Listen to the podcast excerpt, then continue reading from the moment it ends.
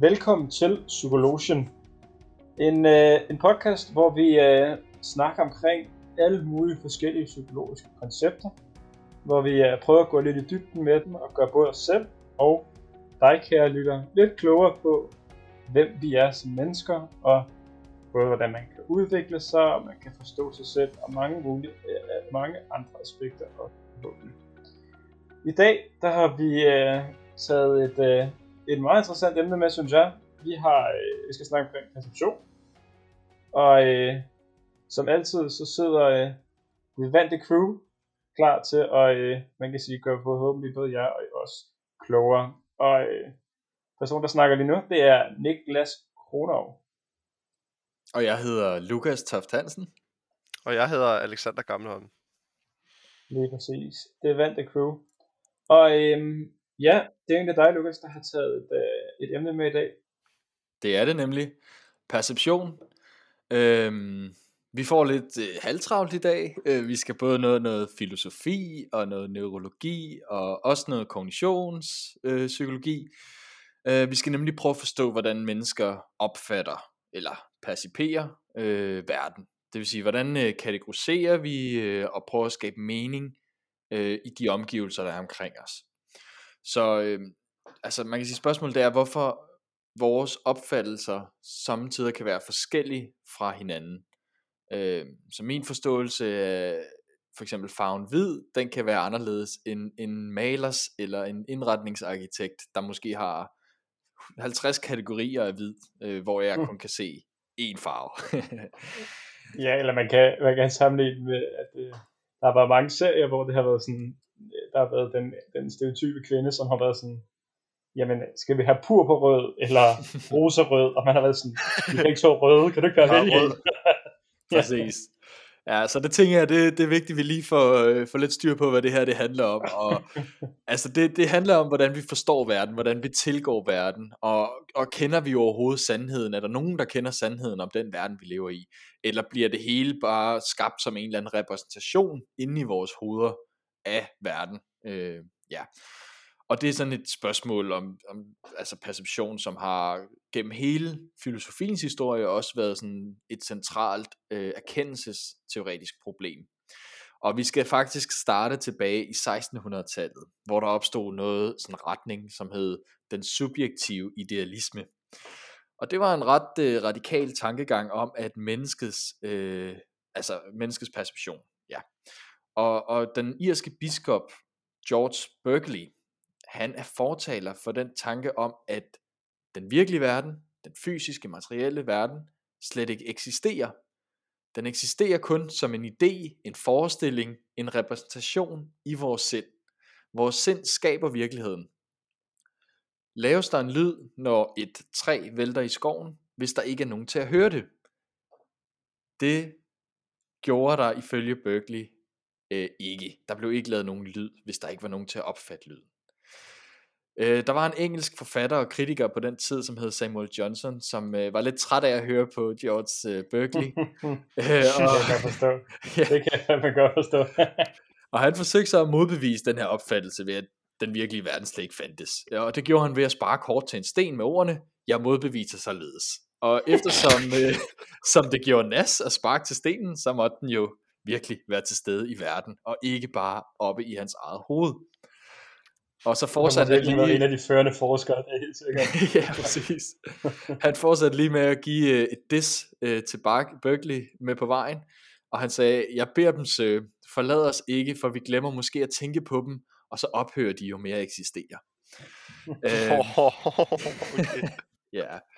Men altså, i den her podcast, eller i hvert fald den her episode, så lad os lige antage, at verden rent faktisk eksisterer. Øh, der findes nogle ting, som vi kan måle og vi kan veje, Øh, vi bruger vores sanser, vi føler, lugter, smager, hører og ser. Øh, og der findes forskellige ting, som vi ved er, er der. Øh, men, men, men der findes også ting, som vi ved er der, men som vi umiddelbart ikke kan sanse. Øh, sådan for eksempel coronavirus, det ved vi ligesom eksisterer, men det er ikke sådan, vi kan se den, eller høre den, eller lugte den. Vi kan måske mærke den, hvis vi bliver ramt af det, men ellers, ellers så, øh, så, så er der ikke alting, vi har sådan lige tilgængeligt for vores sanser. Øh, og der bliver hele tiden opdaget nye ting, og, og der kommer nye erkendelser, der udvider vores sådan, perspektiver på, hvad verden er for noget. Øhm, men alligevel, vi har nok en ret realistisk forestilling om, hvordan det er at være til stede, og, og vi kan interagere med de fleste ting i vores omgivelser, som vi kan se og mærke og lugte og høre osv. Øh, og, øh, og nu begynder den psykologiske del, fordi det er jo grundlæggende for psykologer, at vi øh, ønsker at forstå andre menneskers oplevelsesverden. Så vi vil gerne se, ligesom, hvordan andre mennesker øh, erkender verden, går til verden, hvad de oplever, hvad de føler. Øh, vi vil gerne se sådan lidt mere en helhed i, i de problematikker, vi stilles over for. Øhm, så vi skal forstå, hvordan vi selv og andre oplever verden, og at den oplevelse, den kan være forskellig fra person til person.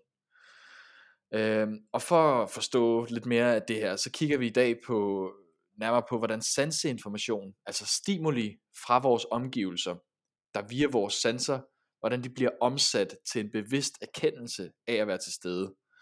Øh, og så også, hvor pålidelig den her erkendelse så er.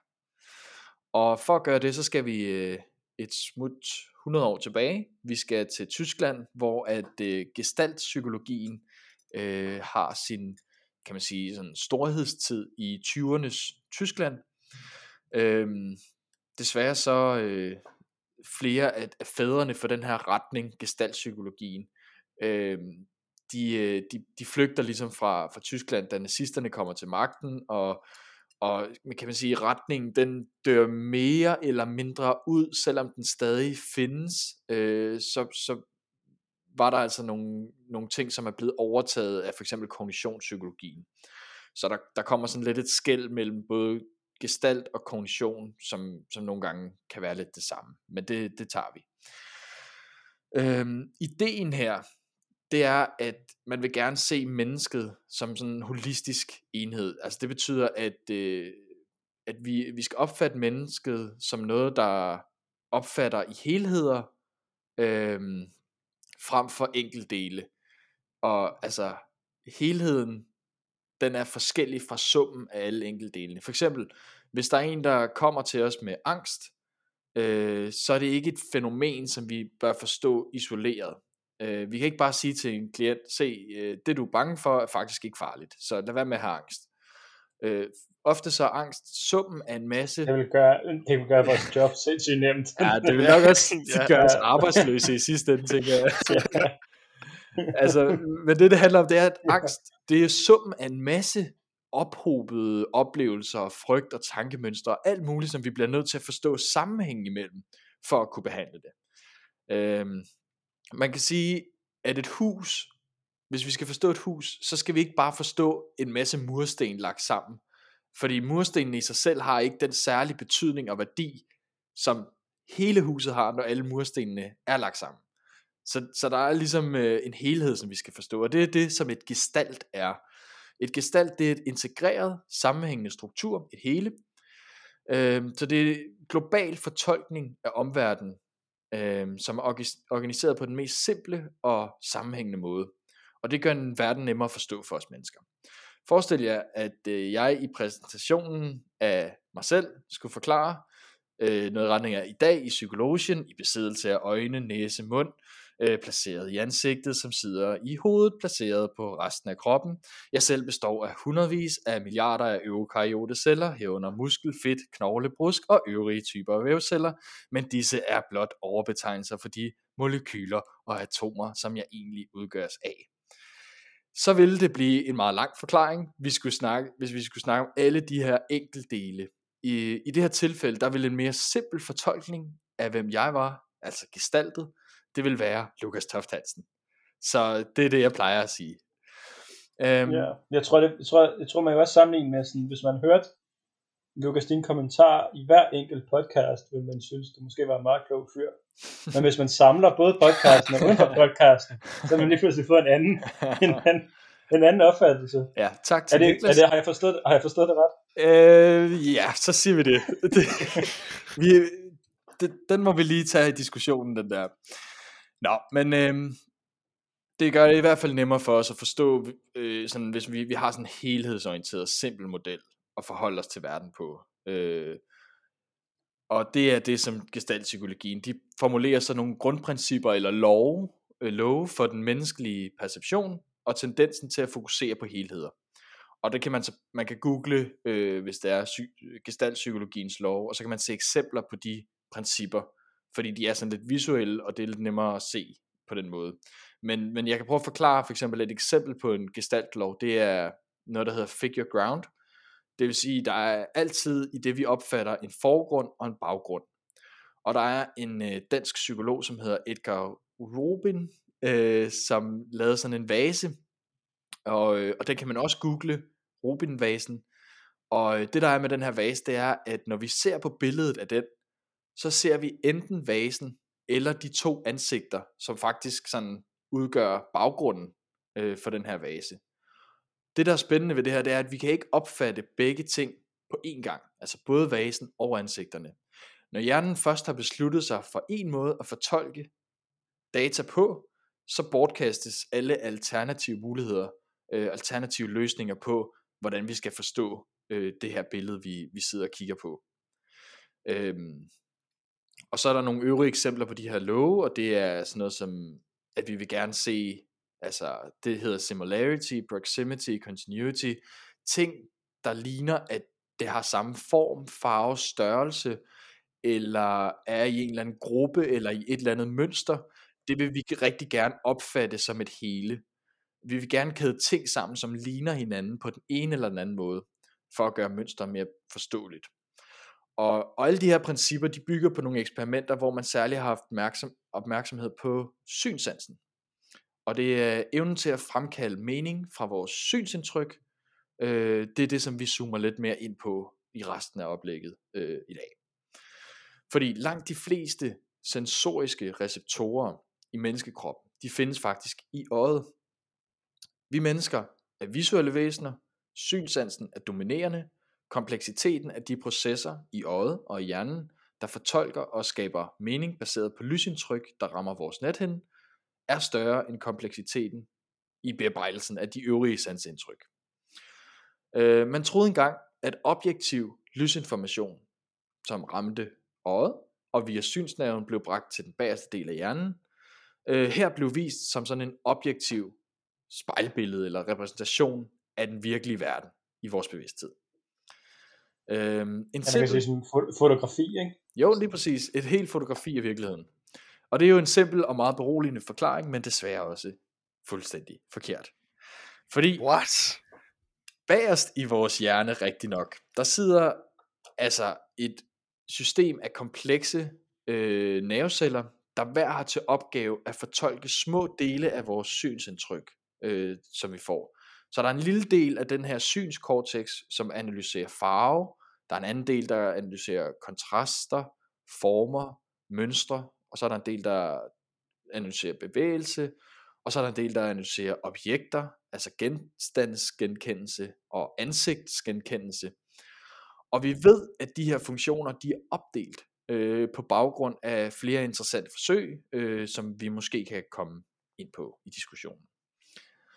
Men øh, i, i, når, når, når, den her indtryk, når det her indtryk det ligesom er blevet brudt ned og bearbejdet i vores synskortex, så, øh, så skal vi jo ligesom have kombineret alle sanseinformationerne fra de øvrige sanser, øh, så det bliver til en samlet virkelighedsopfattelse af at være til stede i verden. Øhm, det vil sige, at vi får en samlet fornemmelse af at være til stede i det her rum, på baggrund af de indtryk, som vores hjerne har bearbejdet og sammenstykket. Men spørgsmålet er så, hvordan binder hjernen alle de her indtryk sammen? Og det spørgsmål, det kalder man populært the binding problem. Og det er her, det for alvor begynder at blive uhyggeligt. Og jeg ved, Alexander, du er ikke meget for gyserfilm, øh, så nu vil jeg advare om, at øh, du måske godt kan komme til at øh, føle dig lidt ubehageligt tilpas de kommende minutter. Jamen, det er mest sådan, du ved, gyserfilm, det er bare det der med, du ved, chok-effekten. Nå, okay. Ah, Bøh. Nå, Men- Nej. Men- okay. Men det her, det burde næsten være i alle gyserfilm. Der lige kom sådan en screen frem på i filmen. Vær lige opmærksom på, at morderen han står i skabet her over siden af. Så hvis du er bange for gyserfilm, så luk lige øjnene her. Så det er godt, du lige advarer. Det. Ja, men det, ja, det, det, det tænker jeg også, fordi det vi skal snakke om nu, det er, at flere teorier øh, peger på, at når vi processerer det her synsindtryk, øh, så processerer vi for eksempel først og fremmest former øh, og kontraster. Øh, og resten af synsoplevelsen, det er ligesom et resultat af, hvad hjernen den har digtet og gættet sig frem til. Når der er styr på kanterne, altså hvor væggen den starter og slutter, øh, så fyldes resten ligesom på ud fra et kvalificeret antagelse af, hvordan fyldet, altså væggens farve, at den er kontinuerlig, at den ligesom er den samme på resten. Og det her, det er et fakta, som jeg stadig ikke helt kan forstå eller acceptere, øh, men som alt tyder på, at det faktisk forholder sig sådan. Så resultatet af den her data, der kommer øh, i vores miljøstimuli, øh, den analyse transformeres i hjernen til sådan en subjektiv bevidsthedsoplevelse. Hjernen den genkender nogle mønstre og tolker virkeligheden ind i fastlagte skemaer for at hjælpe os med at forstå de sanseindtryk, vi får på en simpel og effektiv måde. Det betyder altså, at hjernen samtidig må lave om på virkeligheden, for at få virkeligheden til at passe ind i vores forståelsesramme. Jeg har et eksempel. Når aberne de svinger sig rundt i træernes toppe, så skal frugterne have den farve, de nu skal have. Mangofrugten den ser for aben orange ud, morgen, middag og aften, selvom den faktisk ikke er det. Lyset stråler har forskellig frekvens på forskellige tidspunkter af dagen, og derfor så kan mangofrugten ved solnedgang reelt have skiftet farve til lilla, fordi lyset nu reflekteres på en anden måde end ved middagstid. Sådan er det i virkeligheden, men aben ser det ikke, og det gør vi faktisk heller ikke. Det her fænomen, det hedder kromatokonstans, og der findes mange eksempler på, hvordan vi i det hele taget bliver vildledt af vores hjerne.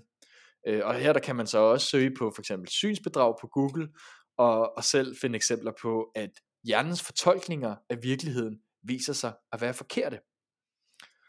Så øh, sanseinformation, den er allerede inden den kommer helt ind i vores bevidsthed, blevet bearbejdet, ordnet, skåret til. Øh, vores oplevelse af verden, den er mildest talt redigeret. Det vil sige, øh, det gælder vores bearbejdelse af synsindtryk, men gælder det også generelt. Og det tyder det faktisk på. Og, øh, og det er nu, vi for alvor kan begynde at tvivle på alt, hvad vi ved. Ja, det var dagens Fandme, oplæg. det, det er fandme uhyggeligt. Nej, en god, en god afslutning. Er der sindssygt. ja, Jeg står ude på kanten af glæden. det er det. Hvad, hvad tænker I øh, generelt om, øh, om det her perception og, og virkelighedsopfattelse? Ja, hvad, hvad sætter oplægget øh, i gang af tanker? Jeg tænker, det meget har at gøre med det her med, det her med at det er et, et subjekt, øh, eller subjektivt, øh, en subjektiv opfattelse af verden, øh, synes jeg, vi meget tit kan følge. Altså det her med, at man selvfølgelig opstiller nogle universelle lov i forhold til, det her det er en stol, og det mener vi alle sammen er en stol. Det her det er et bord, det mener vi alle sammen er et bord. Men det har jo lige så meget at gøre med vores fælles kommunikation og vores fælles forståelse, hvilket man så kan jo argumentere for stadigvæk bliver til en subjektiv holdning, men en kollektiv subjektiv holdning. Men det vil så der, hvor man så vil sige, på den anden side, så vil man jo sige, det er objektivt, fordi alle mener det. Men, men stadigvæk er det jo noget, der er perceperet, og det er noget, som vi fortolker på. Så, så jeg kan helt klart følge det her med den måde at forstå verden på. Der, hvor jeg synes, det nogle gange godt kan komme lidt, komme lidt over, det er jo der, hvor, altså, når jeg synes, når, eller når jeg tænker, at psykologien bliver spændende, og hvor, hvor vi måske ikke skal gå så meget i det filosofiske, det er det her med, når vi sidder og tænker, eller sådan stiller spørgsmålstegn ved alt, hvad vi gør. Jamen, er det overhovedet, altså alt, hvad vi gør, giver det mening? Øh, og hvad er det egentlig, det her betyder, og så videre, og så videre. Fordi jeg føler i højere grad, perception også handler omkring med, at vi er nødt til at tillægge ting mening, øh, for ligesom, selvfølgelig skal det give mening, det vi gør, men vi skal lige så meget holde fast i de ting, vi så har, og sige, jamen det er sådan her, det er, det er vores opfattelse af det, øh, og det er sådan, det er, øh, uden at stille for mange spørgsmål. Ja, jeg synes det, men jeg synes det er vigtig viden, fordi at man kan sige, desto mere man ved omkring sig selv, desto mere åben er man også omkring de øh, muligheder og den opfattelse af sandhed, man ligesom har. Så for at tage et, eksempel, et konkret eksempel, så synes jeg, at den her viden er rigtig god i forhold til, hvis man skal være vidne i en øh, retssag, hvis man er udsat for en forbrydelse.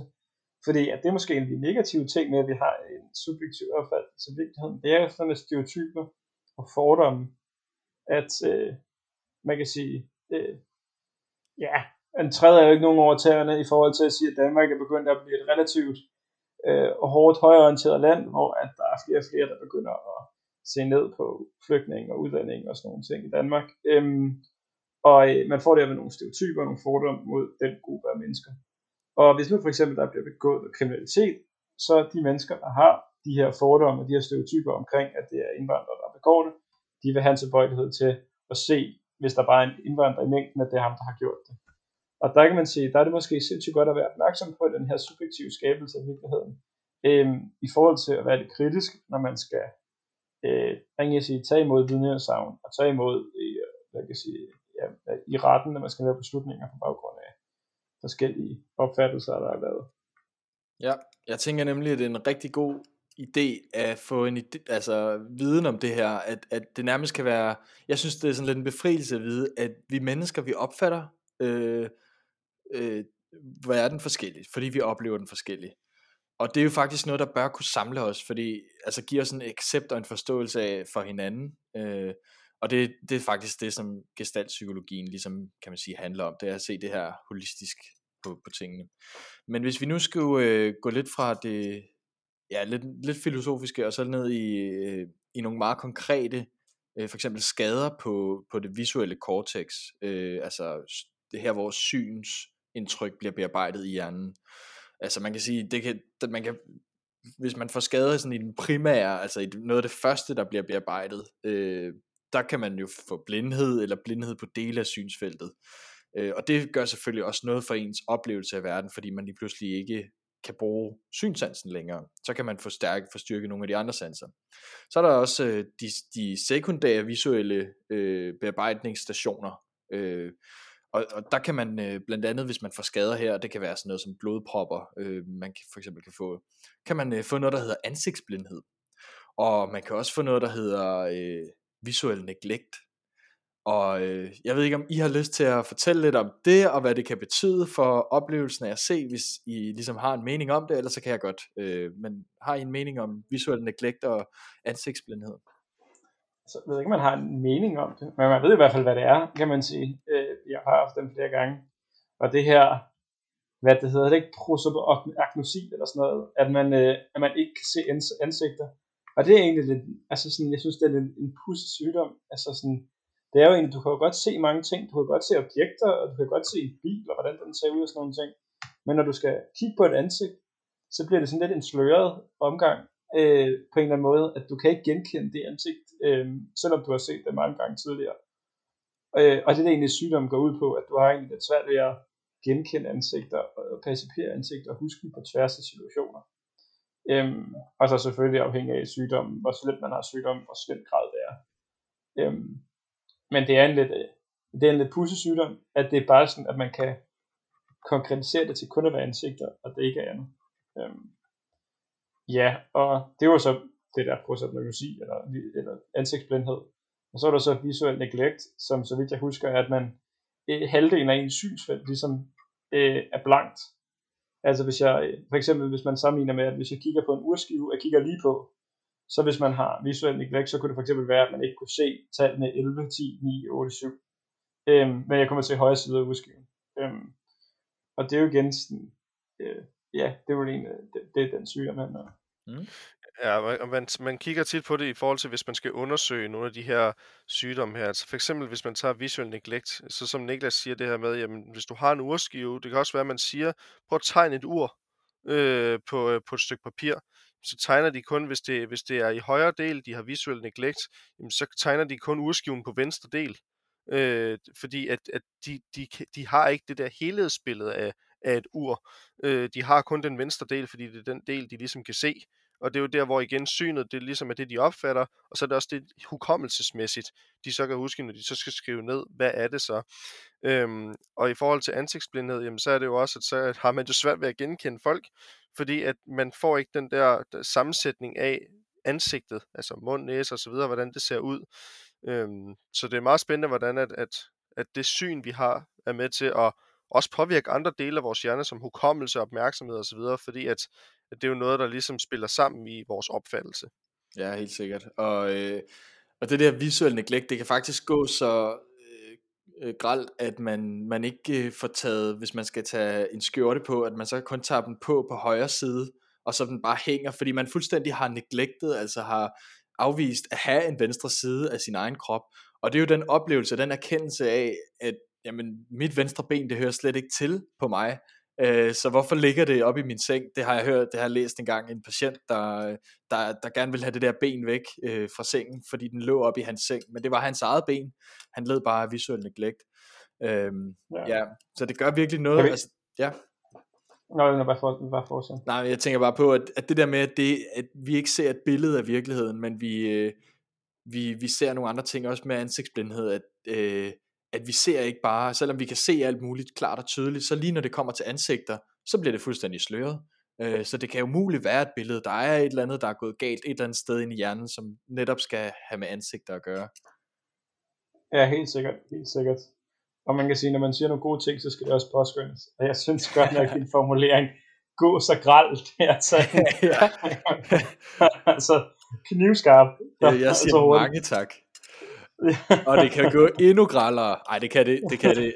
Det, det er jo bare, nu, var vi i gang med ansigter, så kom jeg også til at tænke på den her face inversion, altså, når, altså vi ja. mennesker, vi, øh, vi, vi har det her synskortex, øh, som processerer ansigter, øh, men det viser sig, at bearbejdelse af ansigter er langt dårligere, når ansigterne vender på hovedet.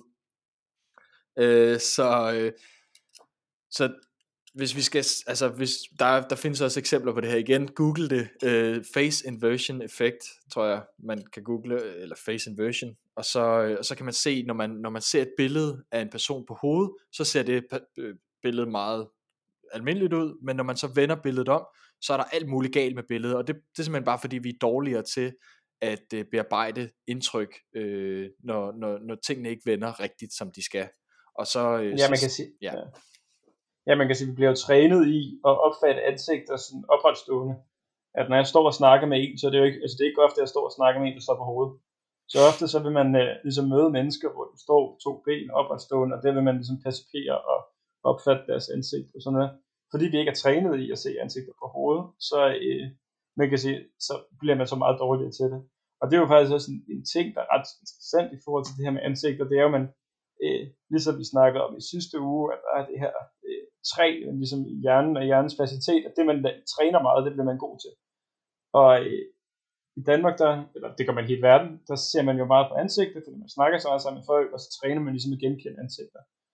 Men det sjove er jo, at der er lavet forsøg i forhold til, øh, i forhold til danskere, og at med, vi, vi går jo ofte, øh, hvad kan jeg sige, i Danmark går man ofte rundt og opfatter øh, kaukasiske ansigter, fordi mange af os vi er lys i huden og opfatter, man siger, og bearbejder ligesom de sansudtryk. Og øh, det viser sig jo faktisk, for der er jo ofte øh, være sådan en stereotyp, sådan, alle i Kina, de ligner bare hinanden.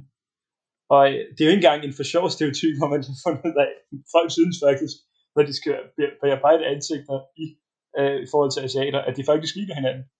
Og det er jo fordi, at man i Danmark ikke omgås med lige så mange øh, asiatiske mennesker, og så derfor har man ikke lært at processere deres ansigtsudtryk på samme måde, som man har med øh, kaukasiske øh, nordlige danskere eller øh, andre øh, i den sags som ligger oppe i Norden. Øhm, og det synes jeg bare er meget sjovt, at, sådan, at nogle af de der stereotyper sådan, er asiater, der er bare, det er sådan en, det er en myretue, der er, tu, der er milliarder af dem, og de ligner alle sammen hinanden. Man får det sådan ud af, sådan, ja, for nordiske mennesker, så ligner de faktisk, faktisk hinanden. Ja. Men for dem selv, så er det jo omvendt. Så, øh, ja, ja, præcis. Så kan de, ja. Ja, ja lige præcis. Ligner, ja, ja. Ja, ja. Hvis, hvis, uh, hvis man spurgte en, en ASA, hvordan, uh, hvis, hvis de skulle genkende os, så ville de jo bare alle sammen genkende mig. Jeg, jeg er jo den, der er flottest, og så kommer I to bagefter. Deres gennemsnit ja, tror, ville jo bare være mig. Jeg tror godt, vi har en podcast, hvor man kan høre stemmer, det er helt sikkert. ja, apropos det, øh, fordi der er jo de her helt generelle, sådan meget håndterbare øh, sygdomme og så videre, hvor man ligesom kan se, okay, opfattelsen af verden her er lidt anderledes, altså farveblindhed og så videre, alle de her ting med synet, som kan gå galt. Men, men der er jo også, øh, jeg ved ikke om man kan overføre det, nu tænker jeg på sådan nogle psykiske ledelser, hvor man har øh, psykoser, hallucinationer, vrangforestillinger, øh, jeg ved ikke om, det er jo også en anden form for bevidsthed, eller en anden form for erkendelse af verden, man har, øh, og, og der kan man jo lige pludselig fornemme alle mulige ting, der ikke er der, og så videre. Øh, hvad, har I nogle tanker om, om, om det kan forklares på en eller anden måde, selvom vi ikke rigtig ved, hvor det sidder i hjernen, og sådan, kan det, kan det forklares ud for den her teori om perception, eller hvordan? Altså, du, du, jeg skal lige, måske lige have spørgsmålet igen i forhold til, er det i forhold til teorien, eller hvad var det, du ville spørge om, i forhold til det her med, hvor kommer det fra, vores perception? Øhm, jeg tænker på, altså, kan man, de her ting skader i vores øh, synskortex, som gør, at vi opfatter synsindtryk anderledes. Tror jeg, man på en eller anden måde kan finde ud af, at finde frem til skader på andre områder af hjernen, der, der fører til vrangforestillinger, hallucinationer, psykoser, og som man ligesom kan forstå folk med psykiske lidelser bedre på den måde. Altså, jeg tænker sådan noget som hukommelse. Nå ja, ja, sorry. Du kører bare, du kører. Jamen, jeg tænker bare sådan noget, at, at som vi har snakket om tidligere med, at, at perception, det indeholder flere ting end, end syn. Så det er også noget som hukommelse, opmærksomhed, alle sådan nogle ting, øh, hvor vi lægger vores fokus.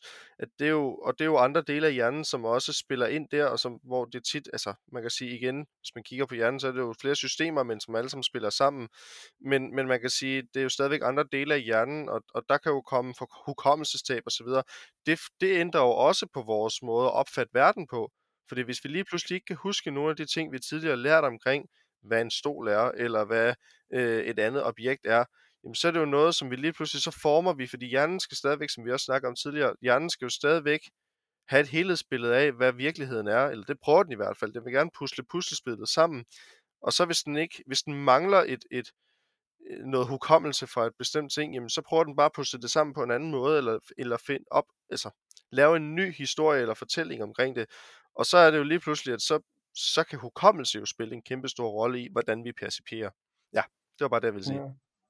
Men man kan, man er helt sikkert. Og man kan også vende tilbage i spørgsmålet, at, sådan, at der er jo ingen tvivl om, at mere viden inden for, hvordan synet fungerer, vil gøre, at man kommer tættere på at finde ud af, hvorfor der forestår, eller man opstår hallucinationer og vrangforestillinger og sådan nogle ting. Og, øh, men jeg tror, det er sådan lidt en, en modsatrettet funktion, sådan noget hallucinationer og vrangforestillinger, sammenlignet med det, vi har snakket om indtil videre. Fordi at øh, skader i cortex fører jo til det her med for eksempel prosopagnosi, hvor man ikke kan se ansigt og ansigtsblindhed og visuel neglect. Hvorimod at øh, jeg læste en artikel omkring, at øh, grunden til, at man ser hallucinationer, det er, at øh, ens visuelle cortex er sådan overaktiveret. At den, sådan, den kører stadig, øh, selvom man ikke ser på noget. Altså, og den giver altså de her billeder, øh, de her hallucinationer, og det er faktisk sådan, det er ikke fordi, de bare opstår ud af ingenting. Ens visuelle cortex er aktiveret, så du ser faktisk hallucinationer. Og der kan man sige, der er måske lidt den, i den anden grøft, fordi at hvor at de sygdomme, vi har bestand behandlet, der har det måske været, fordi noget har været i stykker. Så kan det måske forklares det her af hallucinationer med, at noget er overaktivt. Og så vil der så være nogle andre dele, som jeg ikke snakker om, af, øh, man kan sige, ens perception og ens hjerne, som måske er stykker, som gør, at man får hallucinationer, og gør, at det bliver skabt. Men, øh, men der er der i hvert fald ingen tvivl om, at desto mere information og forskning man får omkring synet i hjernen, desto større forståelse får man også af de andre aspekter, som ligger øh, grund til de, øh, de funktioner, vi har. Ja, super interessante øh, perspektiver her. Altså, og jeg tænker, det må være virkelig øh, skræmmende at se ting, der ikke er der, og høre ting, der ikke er der. Og, ja, man har jo en fuldstændig øh, idé om, at man selv øh, oplever verden rigtigt, ikke? Og hvis der er så nogen, der fortæller en, at det, der står ikke nogen derovre i hjørnet, så, så kan man da godt blive sådan lidt, okay, shit, hvad foregår der? Øh, og så er det jo klart, at man, man, man bliver lidt skør. øh, men, men generelt det her med øh, opfattelse af hinanden også, øh, det er også noget, der er lavet nogle forsøg på. For eksempel er der noget, der hedder halo-effekten. At nogle mennesker udstråler en eller anden autoritet eller en eller anden ja, glorie, øh, som, som gør, at andre mennesker, altså vi behandler hinanden anderledes på baggrund af det. Der er også noget, der hedder Rosenthal-effekten. Det er øh, et forsøg, øh, lavet af Robert Rosenthal, hvor øh, han, han, han fortæller en ny lærer, der skal gå ind til en klasse, øh, så fortæller han, så giver han sådan en katalog over eleverne, der er i den her klasse. Og e, eleverne, de var i virkeligheden meget ensartet, har man sørget for. At de øh, var lige gode, og de øh, var lige flittige, Øhm, men så fortalte øh, Rosenthal, læreren her, ah, at den her gruppe elever, de er ekstra dygtige og flittige, og den her gruppe elever, de sjusker, og de øh, er ikke så dygtige i skolen. Og øh, selvom de eleverne i starten af det her eksperiment var nogenlunde lige, så i løbet af året, hvor den her nye lærer var i klassen, så udviklede eleverne sig i den retning, som Rosenthal han ligesom havde øh, fortalt læreren, at de ville udvikle sig i. Hvordan kan det være, tænker I? Hvad, hvad er der med de her effekter, altså både Halo-effekten og Rosenthal-effekten, med hvordan vi opfatter hinanden og behandler hinanden? Hvad, hvad kan det sige noget om?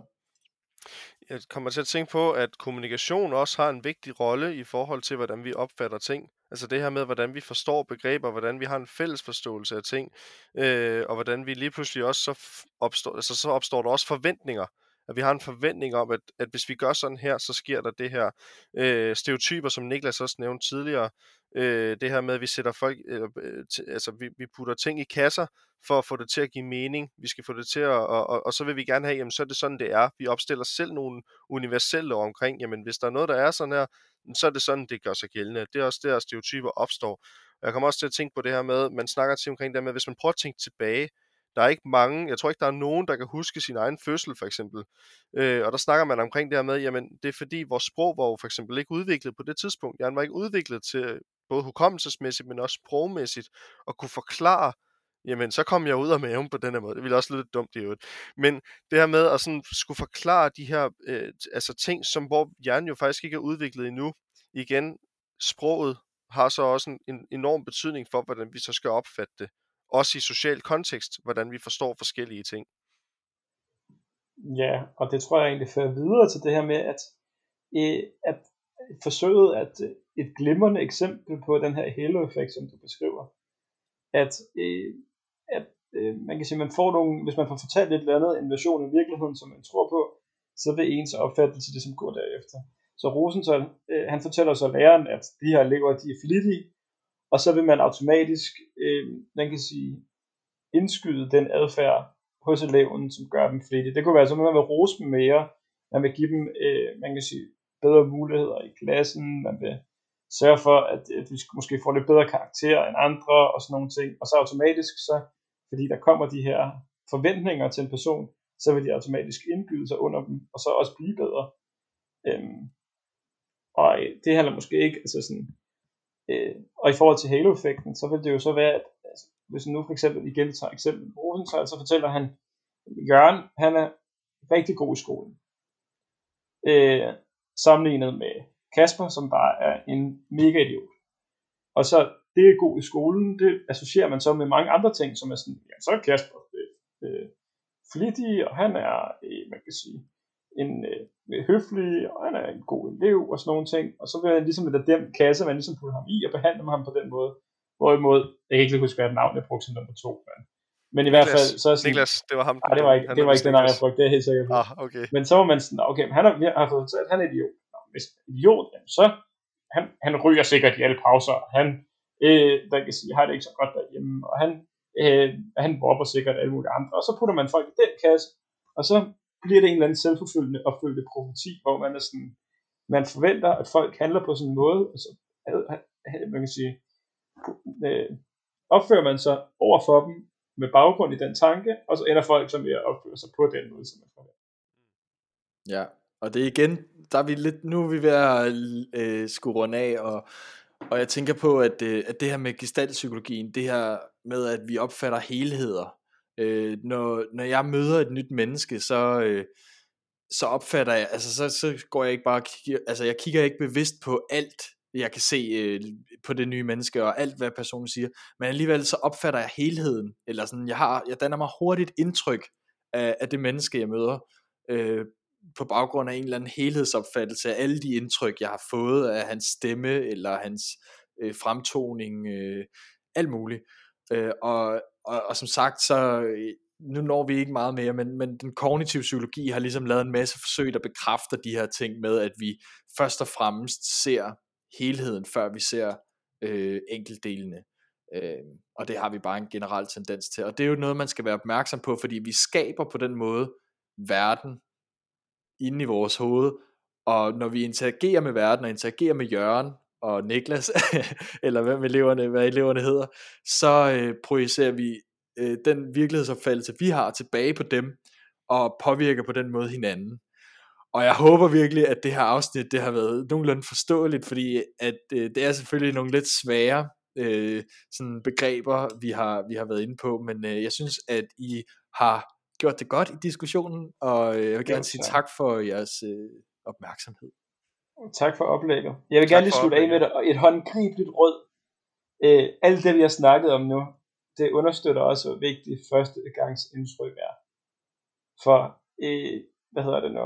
Man, man putter folk i kasser afhængig af, hvordan man først øh, man kan sige, får et førstehåndsindtryk af dem, og så har man ligesom nogenlunde det indtryk i lang tid, medmindre der sker noget drastisk. Så kære lytter, når du nu møder forskellige oplevelser i løbet af dit liv, såsom jobsamtaler, såsom en ny start på studier og sådan nogle ting, så er det meget vigtigt, at allerførste gang du møder folk, at man lige er skarp, at man lige er lidt hurtig, at man er empatisk, sød, rar og rolig, fordi at så betyder det egentlig ikke så meget, om man er en idiot anden og tredje gang. Fordi folk har fået en opfattelse af dig, som er, at man er et, et godt menneske, og så skal der rigtig, så, så skal man være idiot ret mange gange, før det ligesom fjerner sig igen. Mm. Og med, ja, lad, lad, lad, os, lad, lad, os, lad det være det, det afsluttende råd. øhm, ja, men øh, med det i mente, jeg tænker, at du var, det var meningen, vi var færdige nu, ikke også, Lukas? For så jo. går vi videre til afslutningen.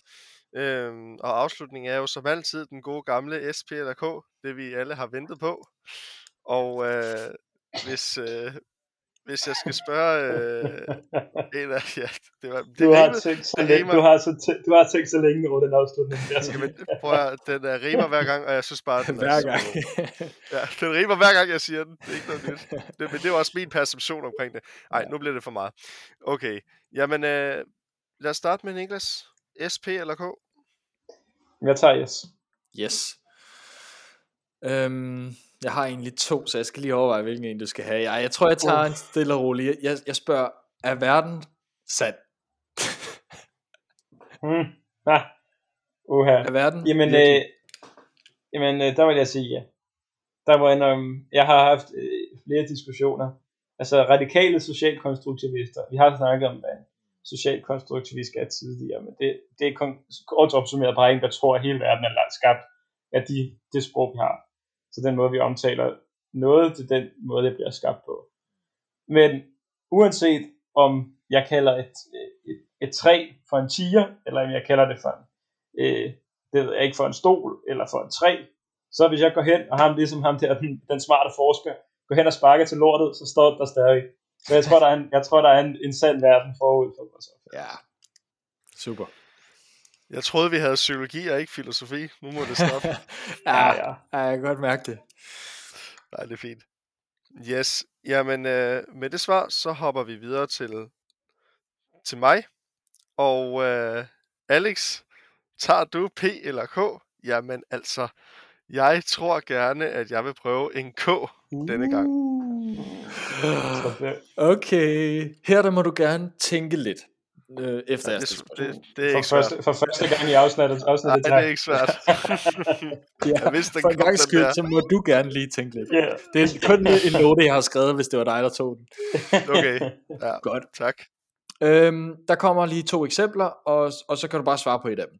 Har du nogensinde stået så hårdt på et argument, også selvom du blev langsomt klogere, men at det blev sådan en principsag for dig, og du ikke vil indrømme nu, at du tog fejl? Eller har du nogensinde dømt en anden person ud fra meget lidt information, og senere blevet overrasket over, at du tog fejl? Nu, Alexander, får du chancen for at gøre det hele godt igen. Indrøm, at du har taget fejl øh, på et eller andet punkt, du fortæller om, og at andres opfattelse er lige så god eller bedre end din egen.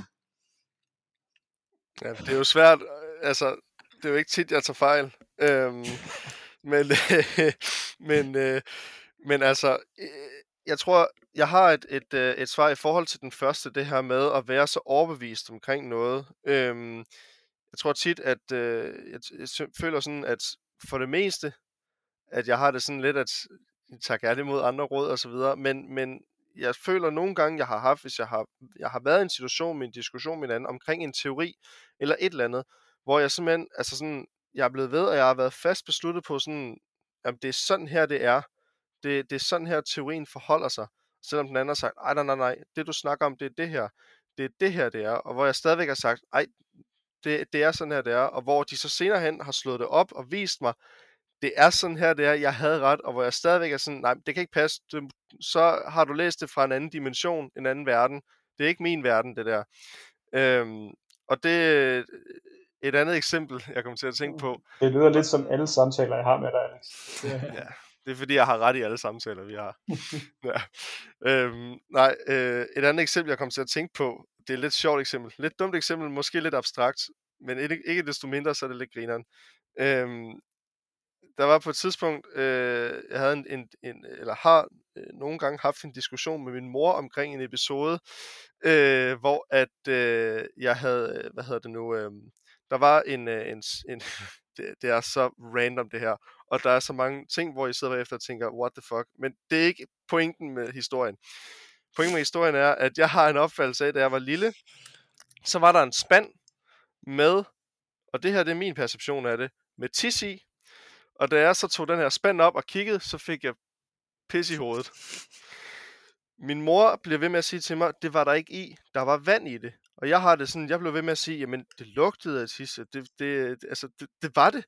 Og min mor blev ved med at sige, det var det ikke, det var vand, der var i, jeg stod lige ved siden af, og det er, I skal ikke spørge, hvorfor den her episode, men, men sådan generelt set, det her med, forskellige opfattelser af en episode er noget, der, der nogle gange kan, kan blive ved, og som, som altså sådan, og det, jeg tror stadigvæk, at den dato i dag, hvis jeg tog den diskussion op med min kære Mutti, at så vil vi stadigvæk være uenige på det punkt, men det er igen jo i forhold til hukommelse, hvad kan vi huske, øhm, jeg håber, det var svar på det. Det var i hvert fald Alex, noget jeg af en... elsker, når du tager K. Jeg synes, det her, det, du giver virkelig SP eller K-line en kæmpe comeback i forhold til teenagealderen. Det her, det kan man sagtens lege øh, midt i 20'erne, og jeg synes, du kommer med nogle fremragende svar.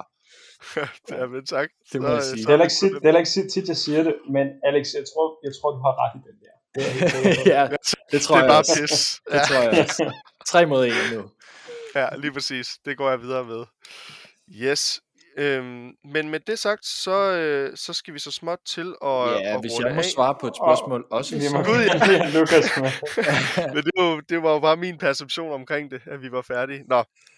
Jamen, øh, Lukas, det efterlader jo så P ja, til dig. det gør det. Øh, hvor mange procent af virkeligheden omkring dig opfatter du lige nu? Øhm, det er svært at svare på. Øh, jeg opfatter jo hele den virkelighed, som er inde i min bevidsthed, den er jo opfattet 100%. Men den rigtige virkelighed, det ved jeg ikke. Det er måske øh, 80%, men det, det er virkelig et kvali- eller ukvalificeret gæt. Jeg ved det jo ikke. Øh, der kan jo stå alle mulige øh, væsener foran mig, som jeg ikke kan se. Øh, alt muligt mørkt stof, der findes i universet, som vi ved er der, men som vi ikke... Altså vi ved, at det må være der, fordi vi kan regne os frem til det, men vi ved, vi kan ikke se det, vi kan ikke erkende det. Øh, så hvor meget jeg opfatter af virkeligheden, det ved jeg altså ikke. Men 80%, lad os sige det. Jeg synes altså, det er så sjovt. Det er så sjovt et emne, sådan perception. Sådan, jeg sidder også nogle gange og tænker, sådan, eller jeg sidder ikke nogle gange og tænker, jeg sidder og tænker lige nu, sådan et, øh, for eksempel har jeg nogensinde prøvet at gå ud og kigge jer i spejlet, og så ser I, at de ser ud på en eller anden måde, og så bliver der taget et billede af jer lige bagefter, og så er I sådan, hvad fanden er det?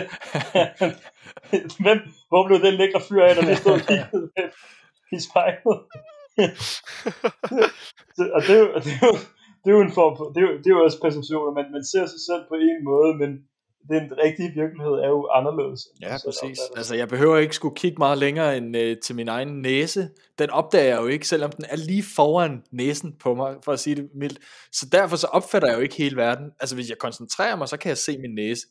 Og ja, på samme måde, hvis man, øh, hvis man har et eller andet, en øh, forestilling om, at det her det ser godt ud øh, i, i spejlet, så, øh, så er det ikke altid, at det ser sådan ud øh, på et billede. Det, det er ret sjovt.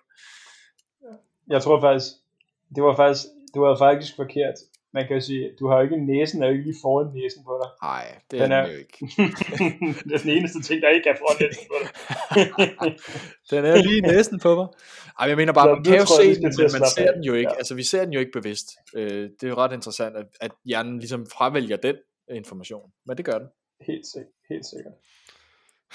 Og med de kommentarer i mente, så tænker jeg, at vi lukker Perception i dag. Endnu en gang tak for, øh, øh, hvad hedder det, oplæg, Lukas. Det var meget interessant. Selv tak. Øhm, jeg skal som altid huske at sige, at hvis øh, I øh, lyttere har nogle, øh, nogle kommentarer til, til vores podcast, ris og ros, eller bare nogle forslag til emner, som I gerne eller synes kunne være spændende, vi tager op, øh, så er I mere end velkomne til at skrive til vores e-mailadresse, som er psykologen.odense.gmail.com. Ellers er der ikke så meget tilbage andet end at sige igen tak fordi I lyttede med, og vi lyttes ved i næste uge. thank you